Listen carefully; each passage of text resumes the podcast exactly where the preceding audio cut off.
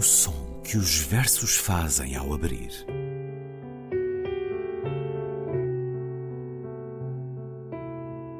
Se leio um livro e ele torna o meu corpo tão frio que fogo nenhum o pode aquecer, sei que isso é poesia. Emily Dickinson. Com Ana Luísa Amaral e Luís Caetano.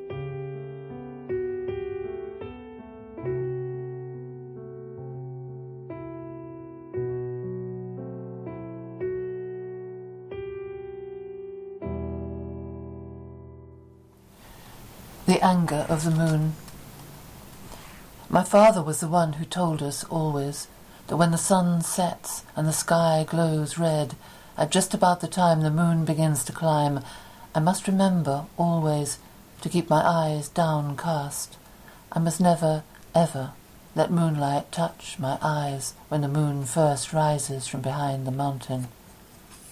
For this, he told, would always make it angry, and in its moon's anger, enraged by us who stared, it would cast us into darkness, throw us far into the cold of the cold shadows moonlight casts behind the bushes when it first rises red in the darkening sky.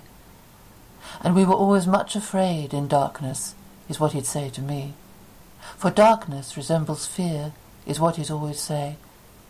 When trees and bushes are cast into that dark, we people would grow scared of the darkness in them, by this anger of the moon that places darkness in them.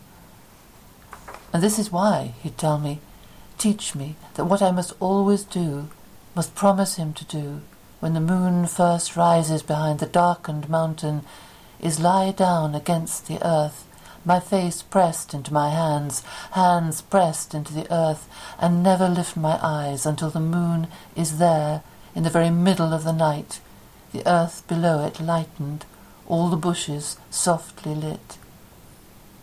For the lion's spoor was always there, he'd say, and the moon was always there, ready, if ever looked at, once above the mountain rim, to cast us far into that dark, resembling fear, our fear. And then there'd be no peace. For us who lay there in the dark, there'd be no peace, he'd say. And there never was any peace. There was no peace for us, my father always said. A ira da lua.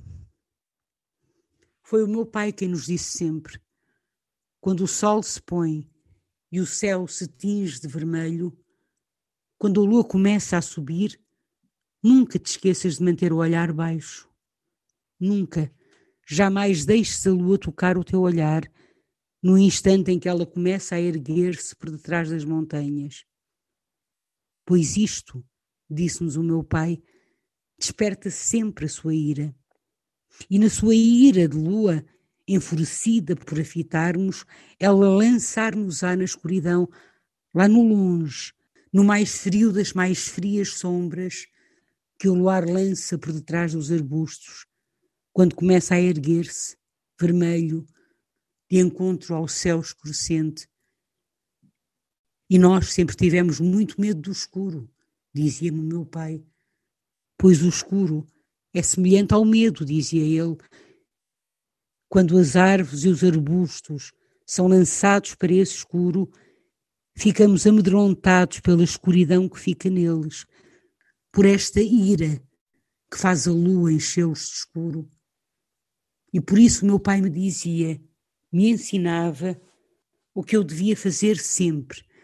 Me obrigava a permitir-lhe que, quando a lua se começa a erguer por detrás da montanha ainda escura, eu devia deitar-me rente à terra, o rosto escondido entre as mãos, as mãos pressionando a terra, e nunca levantar os olhos, até que a lua chegue mesmo a meio do céu, a terra debaixo dela toda clara, os arbustos docemente iluminados. Pois o rasto do leão está sempre ali, dizia o meu pai, e também a lua ali está sempre, pronta para, se for olhada, quando rompe a fímbria da montanha, nos lançar para muito longe, para aquele escuro semelhante ao medo, o nosso medo. E então não haverá paz. Para nós, ali, dentro da escuridão, não haverá paz, dizia ele, e não haveria nunca paz alguma. Não havia paz para nós, dizia o meu pai. A Ira da Lua, um poema do sul-africano Stephen Watson, que nasceu na cidade do Cabo a seis de novembro de mil novecentos e cinquenta e quatro, morreu a dez de abril de dois mil e onze. Foi em Cape Town que se tornou professor no departamento de inglês da universidade. Citando uma frase que li, ele fez uma cartografia lírica da África do Sul. Ensaísta também. Li dele um belíssimo texto sobre Leonard Cohen, mas escreveu também sobre Albert Camus, Cavafis, Larkin, Dante e muitos outros. Publicou também sob a forma diarística. E vamos agora fazer dois agradecimentos. Um poema que escutamos primeiro na leitura da tradutora britânica Margaret Jull Costa, uma das mais consideradas tradutoras de português e espanhol, uma amiga deste programa a quem agradecemos uma vez mais a leitura e a colaboração, e o agradecimento também muito vincado a Martim Melo, cujo conhecimento e paixão por esta escrita de Stephen Watson o levou à partilha connosco de forma muito generosa e dedicada, tolerante e compreensiva também, porque muitas vezes não é fácil dar resposta às mensagens recebidas. Ele vive parte do ano na África do Sul, perto da casa de Stephen Watson, contempla o mesmo mar e é um extraordinário divulgador desta poesia, desta escrita. É, aliás, tanta e tão cativante a informação e a obra que partilhou connosco que provavelmente voltaremos a Stephen Watson. Bom, poema de Stephen Watson que escutamos depois na tradução e leitura de Ana Luísa Amaral. Olá, Ana. Olá. Escutamos um poema que encarna vozes. Em mil oitocentos e sessenta, um linguista alemão, W. H. Bleek, ao saber do genocídio em curso sobre o povo Cham, é um povo de busquímanos, de aborígenes, de parte da África do Sul, do Botsuana e não só. Julgo que podemos também traduzir ou designá-los por povo San, um povo muito antigo, considerado a mais velha comunidade uh, social uh, do mundo. Um, durante cinco mil anos eles sobreviveram na região do Cabo até serem dizimados pelos europeus no final do século dezenove. Em mil oitocentos e sessenta, um linguista alemão, W. H. Bleek, dizia: ao saber do genocídio em curso sobre este povo Cham, conseguiu, através de três homens que tinham sido aprisionados para trabalho escravo, preservar uma parte da sua língua e traduzir doze mil páginas de narrativas, de contos tradicionais, de canções. É um arquivo que está na Universidade da Cidade do Cabo e que impressionou e inspirou Stephen Watson e o levou à escrita do livro Song of the Broken String, de que este poema, A Ira da Lua, faz parte. E é, de facto, um poema, Ana, que nos faz escutar estas vozes e nos leva para esta paisagem. É, exatamente, é um poema muito bonito. Aliás, Stephen Watson tem uma belíssima introdução neste livro. Eu também eu quero agradecer a Martim Melo e quero pedir-lhe alguma desculpa, porque Martim Melo já tinha falado comigo para aí uns, sei lá bem, provavelmente algum uns treze anos, há algum tempo. E, e realmente, olha, meteu-se mais isto, mais isto, aí depois nós até em conversa, o Luís, o Luís diz, oh, não, eu, Ana, veja lá e tal, e eu, pronto. Procurei os livros e cá estavam, que o Luís me passou de resto. E, merecem, e, e merece, merece que esta merece, poesia merece, seja merece, mais merecem conhecida. Completamente, completamente, porque realmente o que é curioso é que o poema não é, ou melhor, os poemas são e não são de Stephen Watson, uhum. não é? Porque uh, Stephen Watson explora aquele arquivo que uh, a Bleek deixa ficar, não é? Que ele inicialmente faz a transcrição fonética e depois traduz para inglês, e ele, tal como ele diz na sua introdução, ele retraduz para a poesia, não é, os textos que encontra. E realmente não é, o que temos aqui não é só a transcrição de uma poderosíssima tradição oral, mas é também a forma como ouvimos, como traduzimos, como o próprio Stephen Watson diz, culturas distantes ou culturas perdidas. Realmente o que se fez com este povo e o que se fizeram com muitos povos, como nós sabemos, não é, foi o extermínio total pela ganância pura. Pela ganância pura, não é? Portanto, pela busca de terras, só isto. O que se fez também com este povo, e isto é lido na introdução, foi uma coisa, foi algo semelhante, aliás, não é só na África do Sul, claro. Se pensarmos na história, na história dos Estados Unidos. Da América do Norte, da Austrália, de tantos... Exatamente, da América do Norte. Foram, foram dizimadas manadas de animais selvagens que eles viviam, e depois, claro, e depois passou-se para a própria, o para o próprio ato, para o extermínio das pessoas. E a luta foi sempre desigual, porque eram armas de um lado e o arco e a flecha do outro lado, não é? O que ficou, Luís, acho eu, foi a memória somente, mas a memória é muito poderosa, não é? E a memória fica na poesia e fica na beleza. E, e é curioso porque Stephen Watson, a determinado momento, na sua introdução, diz que aquilo que ele tentou que ele tentou e que ele quis fazer, ou seja, os textos que lhe apareceram não estão em verso. Portanto, ele não quis mostrar que o povo, eu não sei bem como dizer, Ham, Sham, não sei, que eram habitantes de um Éden, uh, sei lá, mítico ou poético, não é nada disso, não é? Mas o que ele quis fazer foi procurar, e eu estou a citá-lo, The poetic, the, po- the, the poetic, the possible poetic idea. Portanto, a ideia poética possível que pudesse dar vida aos relatos sobre um tempo perdido. Há muitos poemas, tem vari... lindíssimos, eu não sabia muito bem qual é que havia de escolher, mas achei este tão, tão, tão bonito, não é? Porque realmente este coloca-nos entre, no confronto entre o humano e a natureza, não é? E a natureza não surge aqui, neste caso é a lua, se quiser, não é? Que não é minimamente, ou, ou que funciona aqui como algo de profundamente misterioso para os seres humanos, não é? E que por isso mesmo, e, e repare neste, neste contraste, quando a lua começa a subir, nunca te esqueças de manter o olhar baixo, não é? Hum. Portanto, o olhar no chão, se quiser, porque o chão é conhecido, porque o chão é a terra é casa. Onde nós vivemos. É a casa, a lua é a força que não se domina no fundo, representa isso. E depois é muito bonito porque na sua ira de lua, enfurecida por afitarmos, ela lançar-nos-á na escuridão. E é curioso como na Bíblia nós encontramos também esta ideia, mas com Deus, olhar Deus. Sim. Não é? Não, se, não se pode olhar a Deus, não é? É uma visão que esmaga. Bem, exatamente, aliás, Emily Dickinson, eu vou já falar sobre ela daqui a bocadinho, tem um belíssimo poema que termina assim: ninguém vê Deus e vive, não é? E sobrevive. Portanto, e nós sempre tivemos muito medo do escuro, dizia o meu pai. Uh, ou seja, por um lado há aqui o reconhecimento dos ritmos do humano, mas há também o, o reconhecimento e o respeito, a reverência, de alguma forma, pelos ritmos da natureza que nós não dominamos minimamente, não é? Uh, por isso é que o pai lhe dizia: eu devia deitar-me renta à terra, o rosto escondido entre as mãos, as mãos pressionando a terra, porque a terra representa realmente a proteção por oposição à lua.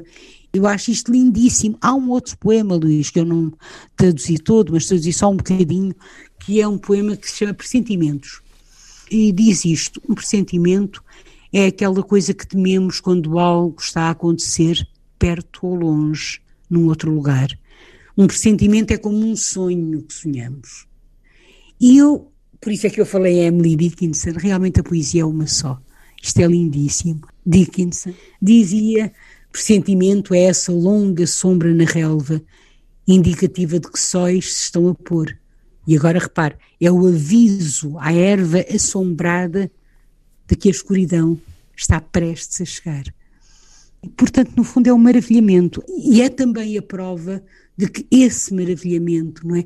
O sublime também, não é? Portanto, a reverência e o terror, não é? As duas coisas ao mesmo tempo, se quiser, são comuns a nós todos. Eu acho este poema belíssimo e recomendo. Muito obrigada, Martim, muito obrigada, Margaret, claro. A leitura da Margaret é maravilhosa e eu recomendo profundamente às pessoas que comprem este livro, Song of the Broken String, que, ainda por cima, uh, o, o, o Stephen Watson diz Poems from a Lost Oral Tradition. Portanto, é isto que diz a capa, não é? Portanto, poemas de uma tradição oral perdida. Evocando um outro poema de Stephen Watson, também o espírito das pessoas, o seu poder permanece muito depois da morte. Aqui estamos nós a criar estas relações também entre a poesia de quem já nos deixou. E eu leio aqui um parágrafo que Martim Melo me escreveu sobre esta poesia.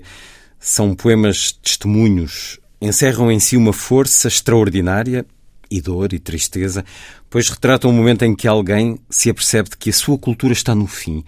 Vai acabar e nada o poderá impedir. O momento da realização do ocaso. E hoje sabemos que assim foi e os poemas ouvem-se como vozes de quem já não está, de quem já não é. Foi também um, um gosto ler o diário uh, de Stephen Watson, diário do ano de mil novecentos e noventa e seis, que está também publicado, uh, uh, julgo que nas edições uh, da Universidade de, da Cidade do Cabo. Um diário que nos traz muito reflexões sobre as horas iniciais do dia, a luz e a montanha, a vida gerada por esse encontro de pedra iluminada, sobre a presença de assombro desse povo busquima desaparecido nos vales onde viveram durante milénios, o fascínio pelas montanhas, nomeadamente as Cedarberg Mountains, a norte da cidade do Cabo, nos dá a profunda sensibilidade deste homem que morreu demasiado cedo, que nos diz, numa das entradas, a vinte de janeiro de mil novecentos e noventa e seis, não há ligação mais forte, mais poderosa, que aquela que é gerada por um amor que é simultaneamente uma fonte de desespero. A minha ligação à cidade do Cabo, por exemplo, a minha ligação à própria poesia.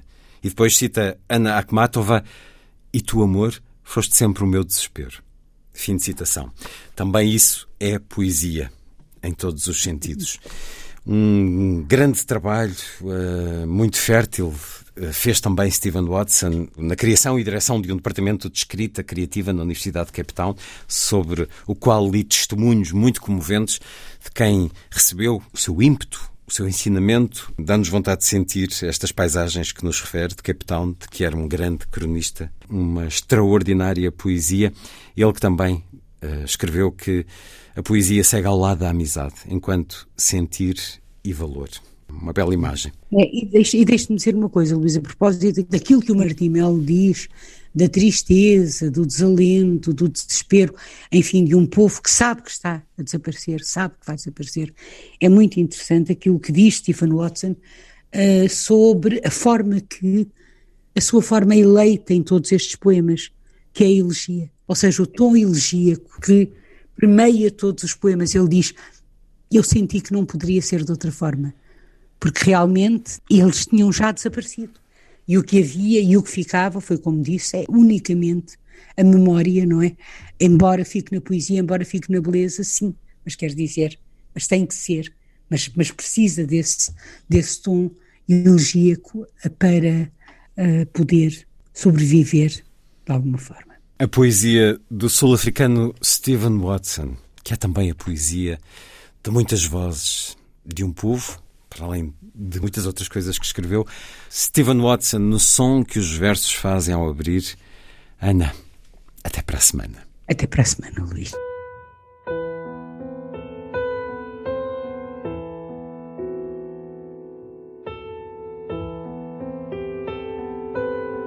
O som que os versos fazem ao abrir.